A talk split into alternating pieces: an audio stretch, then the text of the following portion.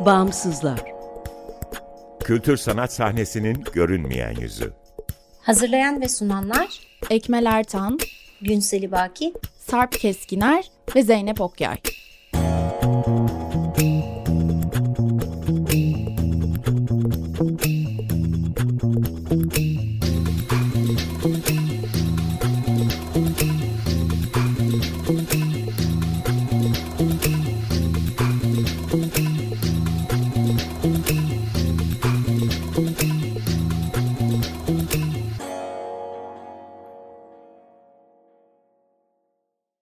Merhaba, 95.0 Açık Radyo'dasınız. Açık Dergi içerisinde yer alan Bağımsızlara hoş geldiniz.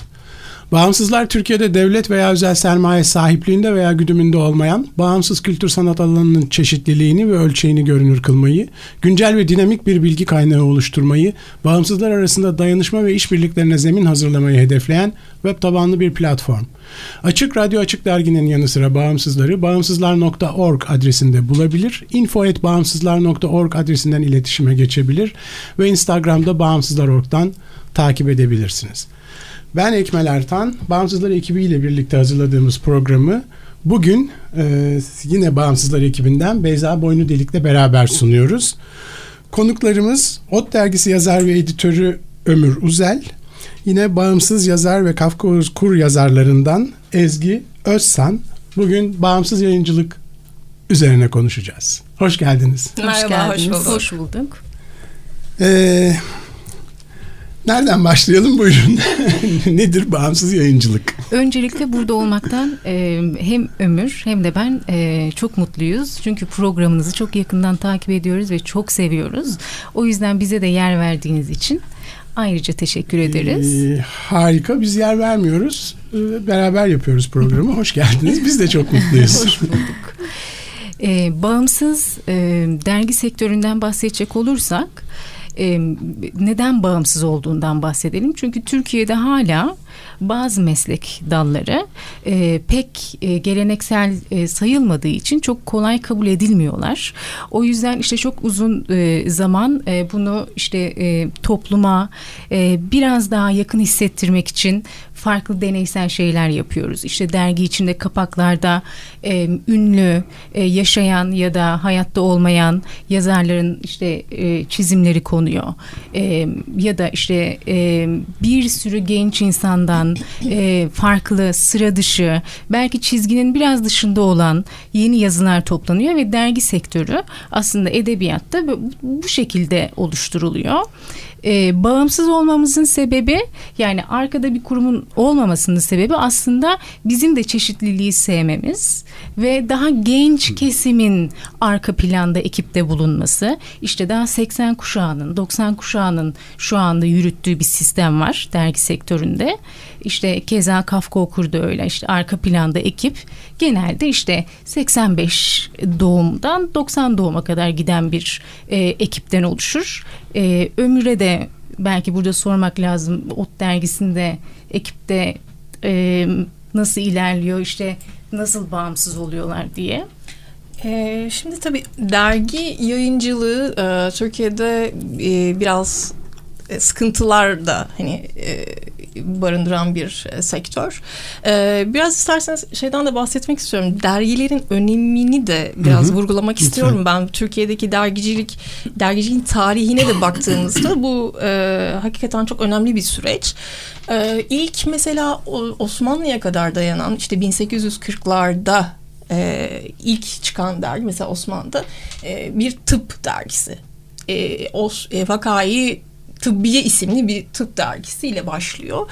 E, ama sonrasında e, e, meşrutiyet sonrasında özellikle e, dergiler altın çağını yaşamaya başlıyor. İşte mesela onun öncesine gittiğimizde 1870'te işte ilk e, Diyojen e, Theodor Kasap tarafından çıkarılan Diyojen dergisi ilk siyasi bir ve mizah dergisi olarak çıkıyor ve burada şey başlıyor. Dergilerin içinde e, aynı birbiriyle aynı düşünmeyen yazarların çatışmaları, fikir ayrılıkları e, ve bunlardan beslenen bir edebiyat gör, görüyoruz. Bu nedenle edebiyat dergileri olarak baktığımızda e, edebi tür ve tekniklerin gelişmesinde çok önemli e, rol oynuyor. Yani bir milletin e, fikir aynası haline dönüşmeye başlıyor dergiler.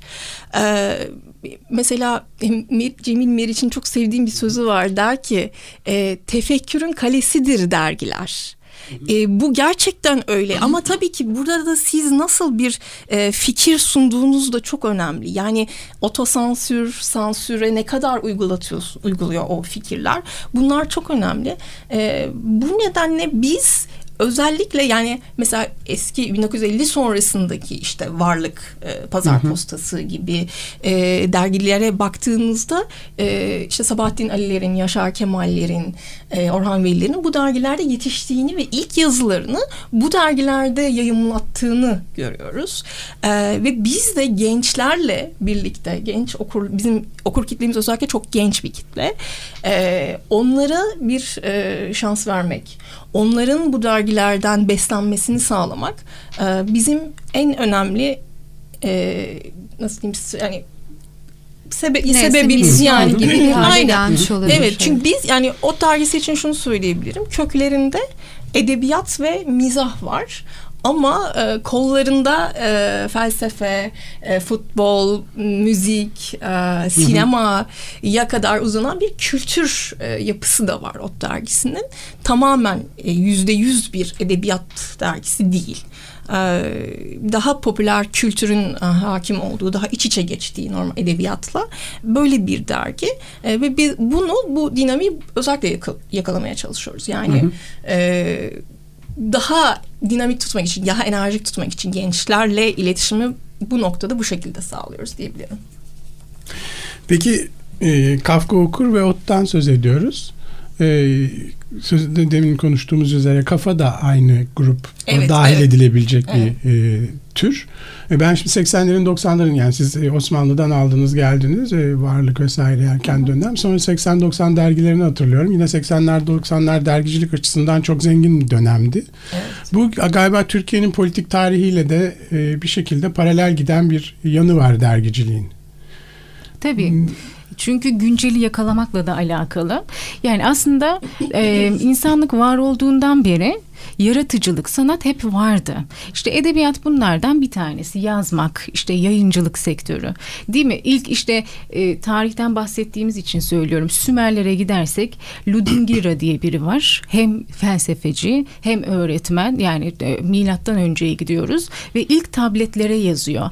Halka bir öğretmen olarak, bir felsefeci olarak tabletlerin üzerine mesela bir tane tablet yazdıysa herkese okutuyor hani kendi öğrencilerine işte orada yüz kişilik bir halka. Yani bahsettiğim şey bir habercilik e, örneği de e, teşkil ediyor. Şimdi mesela hikaye yazarken e, ya da dergide bir şiir yazdığınızda güncel hayatın içinden koparıp getirdiğiniz herhangi bir bilgi size edebiyat yoluyla geliyor.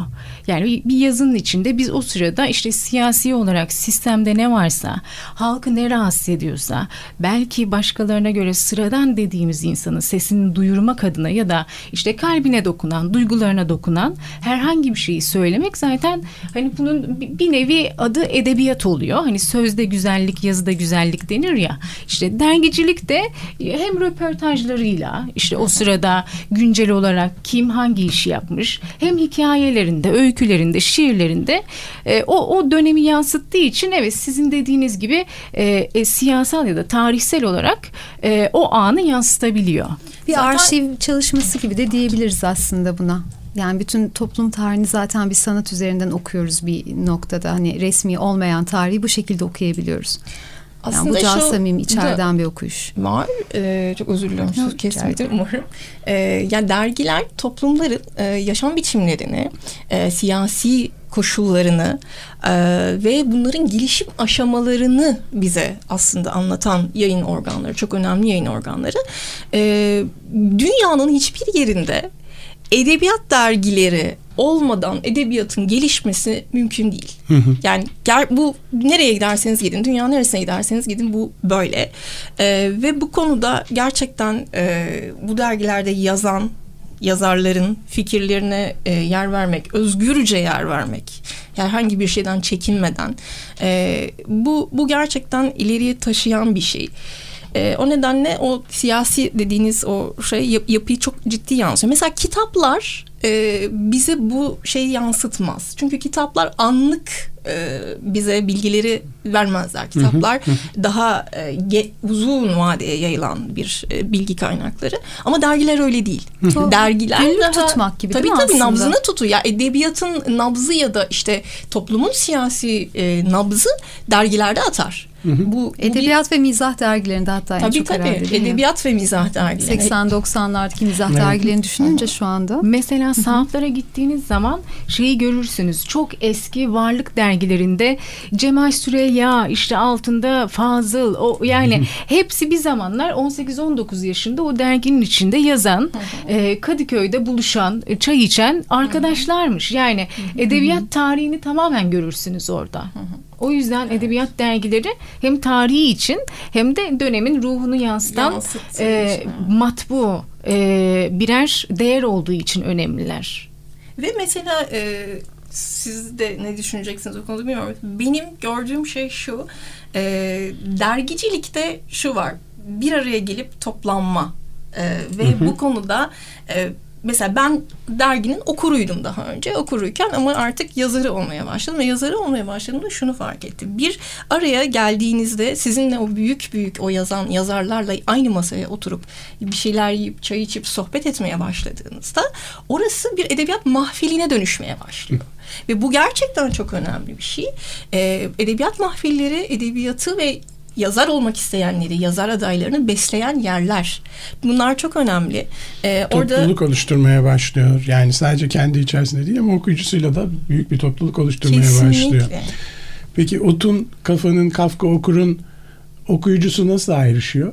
Bir de bu üçünü biz diğer bir takım e, yani diğer edebiyat dergilerinden de bir şekilde farklılaştırdık ya da benim gözümde öyle. Bu fark nereden geliyor ya da onlardan nasıl ayrılıyor? E, Otun kafanın e, ya da Kafka okurun okur kitlesi e, çok çok çok hani birbirine uzak kitle değil bence. Birbirine yakın bir kitle.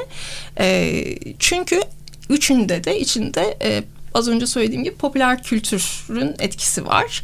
E, Yüzde yüz bir edebiyatla hani bo boğdan bir der, dergi türü değil. Ee, ama hani mesela başka bu konuda gerçekten yüzde yüz edebiyat yapan dergiler var. Ee, onların okur kitlesi farklı. O, farklılaşıyor orada. Benim için Kafka Okur'un şöyle bir farkı da var. Hani e, bir e, okuyucu olarak söyleyebilirim. Hani başta e, internet mecrasında olup sonradan matbu hale gelen bir dergi. Aslında bir sürü dergi hani zorunluluktan artık matbu halini bırakıp e, sadece dijitalize oluyorken burada tam tersi bir gidişat var ve bunun da bir çok güzel bir inadı devam etme çabası var diye görüyorum. E, galiba onun en büyük sebeplerinden biri e, önce okuyucu kitlenin bununla ilgilenip ilgilenmeyeceğini e, hani 2015'te e, çoğu dergi yani 2014-2015 yıllarında kuruldu. Tam dijitalleşmenin yani teknolojinin hayatımıza e, girdiği tamamen oturduğu bir dönemdi. E, o dönemde önce okuyucu kitlesi bununla ilgilenir mi diye başlanıp daha sonra evet ilgileniyorlar gerçekten. Hatta kayıt olmaya başladılar. O zaman neden e, bunu e, basılı bir dergiye e, çevirmiyoruz e, noktasında başlıyor. Tabii bu arada e, az önce de söylediniz işte diğer dergilerden nasıl ayrılıyor bu e, üç büyükler dediğimiz dergiler. Biraz daha çünkü karikatürize edilmiş dergiler. İşte mesela genç nesil tatile giderken çantasını alıp atıyor. Mesela böyle hafif bir şey esnek içinde popüler kültür var e, renkli Mizah var. mizah var. E, böyle daha diğer e, ağır edebiyata göre biraz daha günceli yakalıyorlar. O yüzden Bu önemli e, galiba, Bu, bu önemli. güncel. Daha güncel belki hatta daha evrensel değerlere yakın e, dergiler işte e, gençlere hitap edebilen e, sadece e, çok ağır edebiyat okuyucusunun okuması gerekmeyen giderken ya gerçekten bugün canım sıkıldı. Ben e, işte adalara vap- e, vapura binip adalara gideceğim. Çantama bir tane şuradan alıp e, Küçük Prens'in fotoğrafı olan resmi olan bir kapaklı gidene kadar bir şey okumak istiyorum dediği böyle anlık okuyabildiği daha ferahlatıcı dediğimiz dergiler. O yüzden bu e, e, karikatürize olmuş halleri galiba onları çekici kılan e, en büyük özelliklerinden bir tanesi. Ve kapakları çok seviyorum ben. Çok özür dilerim pardon. Ee, ya kapaklar gerçekten çok çekici hale getiriyor. Ben bir ressam olarak da bunu söyleyebilirim. Hani başta tabii ki içeriye bakarken kapağın da beni etkilediğini çok bilirim. İllüstrasyonlar Tabii çok- tabii. Yani e, mesela işte Kafka'daki hani o tematik gidişler hani Orwell se- e, Orwell e, sayısı ya da işte hani başka bir highlight edilmiş bir sayı. Hani bunların hepsi çok önemli hale geliyor ki günceline katılabiliyor genç insanın galiba toplumdaki. Bu herhalde başarıyı kapak, getiriyor. Kapak zaten çok ön- önemli. Ee, satışı çok etkileyen bir şey. Ne kapağı ne yaptığınız, nasıl bir e, içeriye de kapak dosyası nasıl hazırladığınız bu çok önemli. Ee, gençleri yakalama mevzusunda ise şunu söylemek istiyorum. Şimdi okuma oranının ne yazık ki düştü ve e, bu da şeyleri satışları da çok etkilemiş durumda. E, burada pek iç açıcı bir tablo yok maalesef. Son 3-4 yılda ciddi bir daralma var yayıncılık sektöründe özellikle. E, neredeyse yarı yarıya. Şimdi bu noktada eğer biz şeye devam et, edersek e, ağır edebiyat dediğimiz şey hem iki şey iki şey var. Birincisi e, vermek istediğimiz şey de vere, veremeyeceğiz o zaman. Yani çünkü bir edebi bir bilginin aktarımı vesaire gibi bir duruma da e, geçemeyeceğiz. Onu da kaybedeceğiz. Bu nedenle az önce söylediğiniz gibi daha dinamik tutmak, renkli tutma kısmı, daha mizahı yedirmek mesela işin içine mizahla harmanlayıp verme kısmında e, orada yakalıyoruz. Çünkü o zaman diğer bilginin de geçişi e, okura ulaşmış oluyor. Genç okurlar için. Tabii güncelleştikçe aslında politikleşiyor da ister istemez. Yani edebiyat e, daha nötr bir yerde kalabilirken e, öyle olmak zorunda olduğunu söylemiyorum ama güncelleşmesi, e, günceli takip etmesi daha politik bir e, yere taşıyor dergiyi. Biraz taşıyor çünkü aslında duymak istediklerimiz ve söylemek istediğimiz e, iki çift söz oluyor. Yani gündemle alakalı. Şimdi tabii az önce dediğim gibi teknolojinin çok yaygınlaşmasıyla beraber bir tweet atarak da bunu yapabiliyoruz. İşte giriyoruz sosyal alanlarda kendimizi dile getirebiliyoruz ama hani e, edebiyatçının ya da yazarın da dile getirmek istediği şeyler oluyor ve bazen bunu bağırarak işte bir siyasetçi gibi belki parmağınızı sallayarak yapmak istemiyorsunuz. Çünkü herkesin e, belki öyle bir gücü yok. E, ama işte edebiyatta dediğiniz gibi günceli yakaladığı sırada politik olmaya da başlıyor. E, kendi fikirlerinizde ve düşüncelerinizde e, yazıya yediriyorsunuz. Yani edebiyatın içine yediriyorsunuz. Sanata yediriyorsunuz aslında. Aynı tiyatroda olduğu gibi. Bu Bir de- noktada bağımsız kalmak çok önemli galiba. Kalabiliyor olmak. Başka türlü çünkü sözünü söyleme şansın olmuyor hiçbir sanat alanında. Kesinlikle öyle. İşin içine e, materyalist kaygılar girdiği zaman maalesef bağımsız kalmanız çok zorlaşıyor. İşte dergicilik de zaten çok kazandıran bir alan olmadığı için bağımsız. Üstelik de maliyetleri yüksek bir alan. Çok baskı maliyetleri, dağıtım maliyetleri bunlar şu an çok yüksek. Peki nasıl bağımsızlık devam edebiliyor? Nasıl sürdürebiliyorsunuz? Biraz özverilerle e, yazan yazarların, bizlerde yazan yazarların, e, onların da özverileriyle diyeyim bu şekilde ilerliyor. Ve bizde mesela çekirdek kadroda özellikle bir gönül bağı ilişkisi var ve o gerçekten e, o dergiyi ne olursa olsun çıkaralım hani aman bir şey başına gelmesin derginin. Bunu soracaktım. Konuşmanın başında 80'ler, 80'li 90'lardan oluşan bir ekip olduğunu söylediniz. Dolayısıyla bu o, genç bir ekip de yönetiyor ya da e, yönetime katılıyor Evet. anladığım kadarıyla. Peki işleyiş nasıl? Yani bir dergi kararları nasıl, edi, edi- e, editoryal kurul nasıl çalışıyor? Ee, şöyle derginin editör bir grup, editörya grubu var. Yayın kurulu toplantıları yapılıyor. Bir önceki e, aydan başlıyor. E, yaklaşık bir aylık bir süreç. Bir sonraki ayın e, kapak konusu karar kapak konusuna karar veriliyor. E, kapakta olacak olan işte kişi ya da herhangi neyse neye karar verildiyse onunla ilgili bir içerik dosyası hazırlanıyor. Bununla alakalı olarak röportajlar, e, bu konuda Türkiye'de uzman sözüne güvenilir yazarlardan yazılar alınıyor. E, işte bu konuyla ilgili çizimler vesaireler falan da tabii destekli. E, bu şekilde bir içerik dosyası hazırlanıyor ama dediğiniz gibi ekibimizin çoğu genç, yönetim kadrosu da hani oldukça genç. E, ama işte tecrübeli editörlerden oluşan bir ekip e, yer alıyor. E, onun dışında onun sonrasında da baskı hazırlıkları Peki okuyucu başlıyor. ne kadar müdahil olabiliyor bütün bu sürece?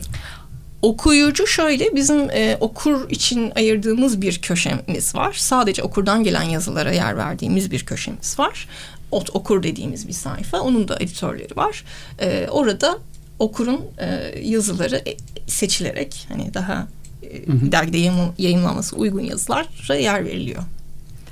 Peki ah, çok özür dilerim. Ee, şeyin yüzdesi nasıl? Hani genç ve e, henüz amatör ama hevesli yazarların dergilerdeki katkısının yüzdesi nasıl?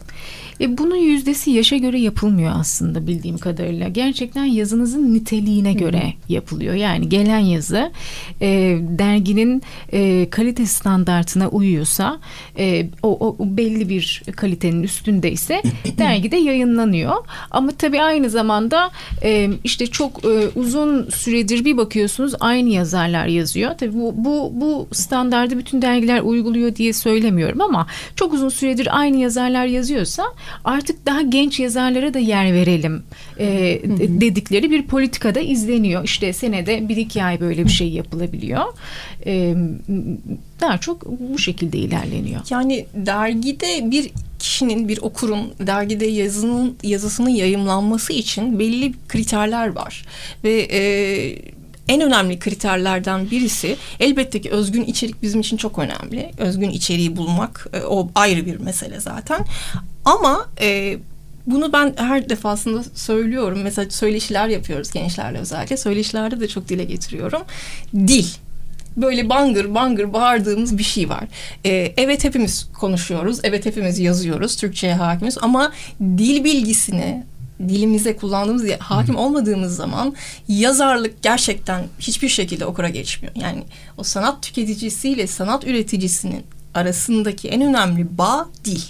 ee, onun için biz dile çok önem veriyoruz. Yani e, semantik nedir? Bir yazarın bunu biliyor olması lazım. E, doğru Türkçe kullanımı nedir? Buna çok hakim olması lazım. E, ve mesela çok uzun uzun cümlelerle anlatıyorlar, anlatıyorlar, hikayeler falan. Bu değil. E, biz hep şunu söylüyoruz. Cümle ekonomisi, kelime ekonomisi, hatta harf ekonomisi yapın.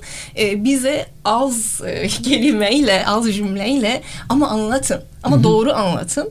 E, bu nedenle bizim en çok e, üzerinde durduğumuz şey dediğim gibi özgün içerik evet ama artı dil. Hı hı. Bu da genel olarak eğitimle ilgili bir mesele. Tabii ki. Tabii ki.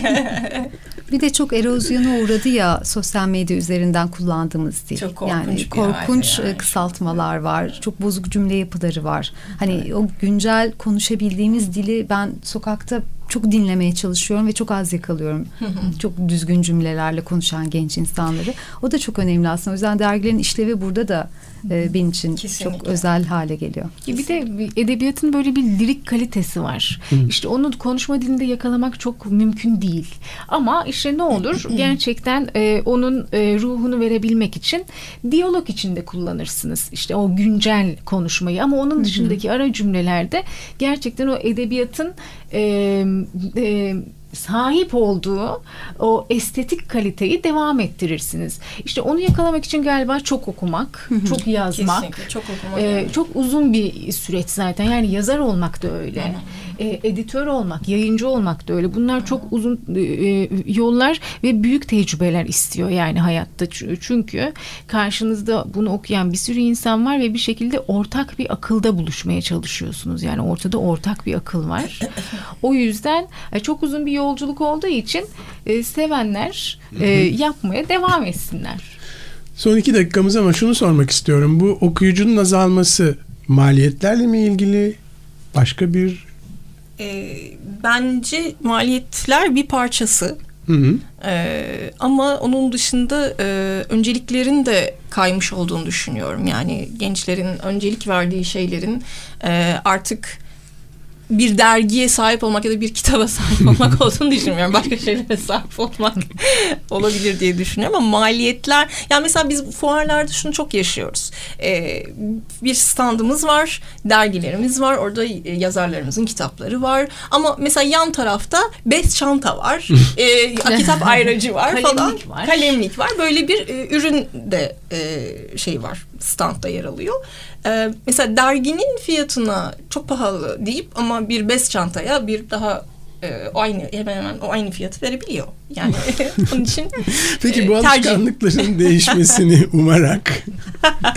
Peki çok teşekkürler. Bu akşam bağımsız yayıncılık üzerine konuştuk. Ot dergisi yazar ve editörü Ömür Uzel ve bağımsız yazar ve Kafka okur yazarı Ezgi Özsan'la e, programı sevgili Beyza Boynudelik'le beraber yaptık. Çok teşekkürler. Biz teşekkür ederiz. Teşekkürler. İyi Sağ ki olun. geldiniz. Herkese iyi akşamlar. İyi Haftaya akşamlar. görüşmek üzere. Hoşçakalın.